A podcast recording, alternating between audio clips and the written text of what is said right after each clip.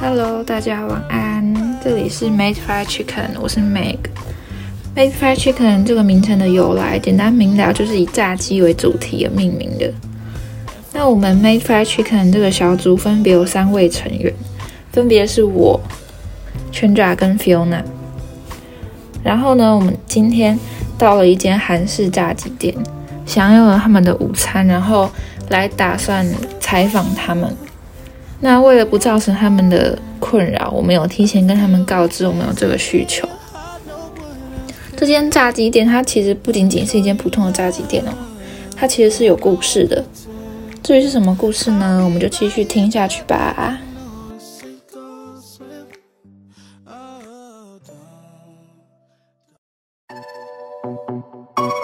第一个问题是在简介看到有这个故事，然后可以跟我们讲一下这个故事。那个我简称妈妈好了，因为她是我男朋友的妈妈。然后她有一次去韩国旅游的时候，然后就认识了在那边当导游的爸爸。然后所以后来他们两个相爱以后，就回来台南。然后就是他们回来台南定居，然后就想说，诶，要因为之前他们都有在帮那个养正养正高中，就是韩国的一所名校。然后就是他们来台湾营地训练的时候，就会帮他们做一些那个他们的餐餐点，然后帮他们送去那边。所以他们就想说，那我们为什么不自己开一间店？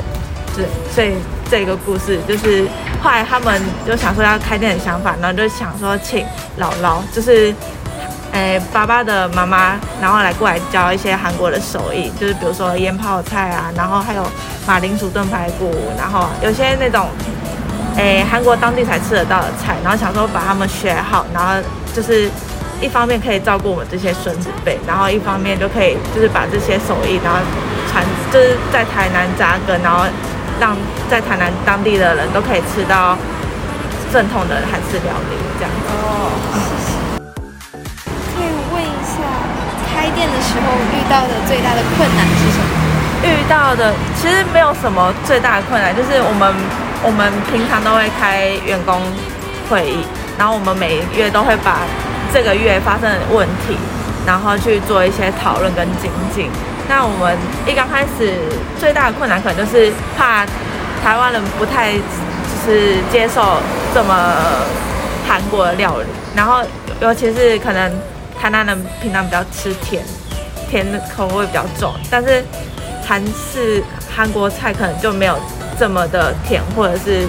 比较辣一点点，可能怕台南人不太能接受这样子。嗯，请问一下，为什么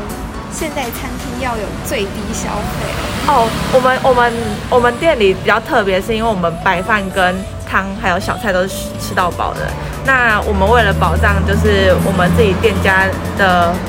营运模式，所以必须要设定一下就是最低消费。嗯。那问题就差不多到这边结束，接下来是请 Fiona 述说一下对这间餐厅的一些评语以及心得。Hello， 大家好，我是 M F C 里面的 F Fiona。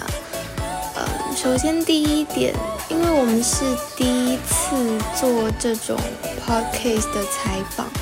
然后所以怕直接去现场提问的话，会影响到店家的工作。所以我们是有事先提前打电话告知他们的哦。我们是说我们是中信学校的高中生，然后在网络上看到了他们店面的介绍，然后那个介绍里面有一个故事我们很感兴趣，所以想要过去消费，然后顺便提问一些问题来帮他们做一下推广，然后他们是欣然接受了。我们是礼拜天去的，当天一进到店里，就有服务员带我们入座，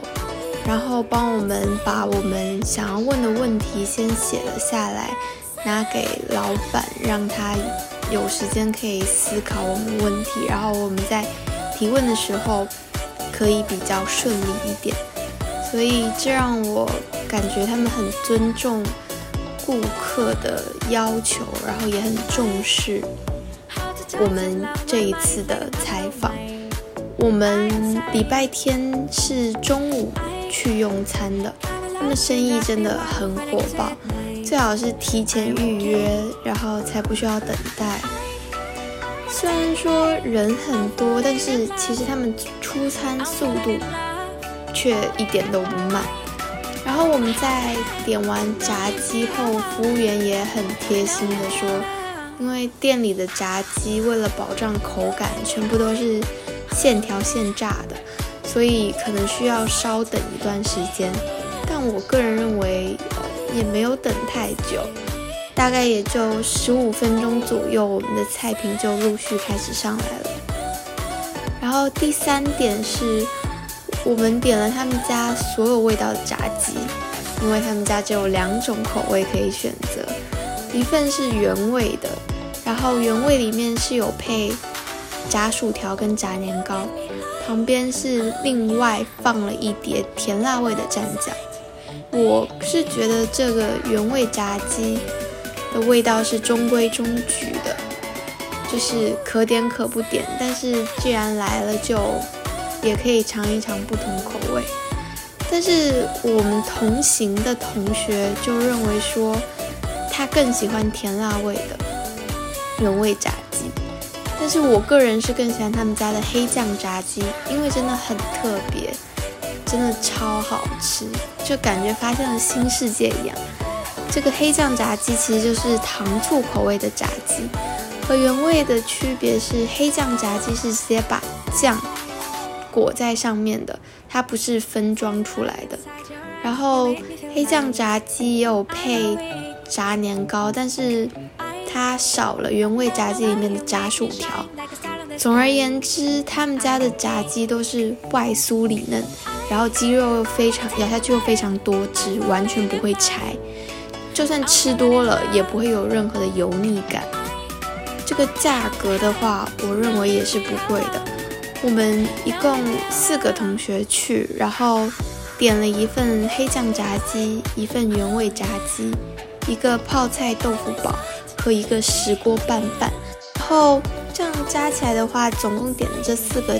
餐点，因为我们四个人要平均分钱，除以四，一个人才花了二百三十元，就吃了超饱。我认为是一家既地道然后又很平价的炸鸡店，真的超级推荐大家的。那以上就是 Fiona 对这间餐厅的一些感想心得。如果想知道更多好吃又有特色的美食餐厅，记得持续关注我们哦。大家拜拜。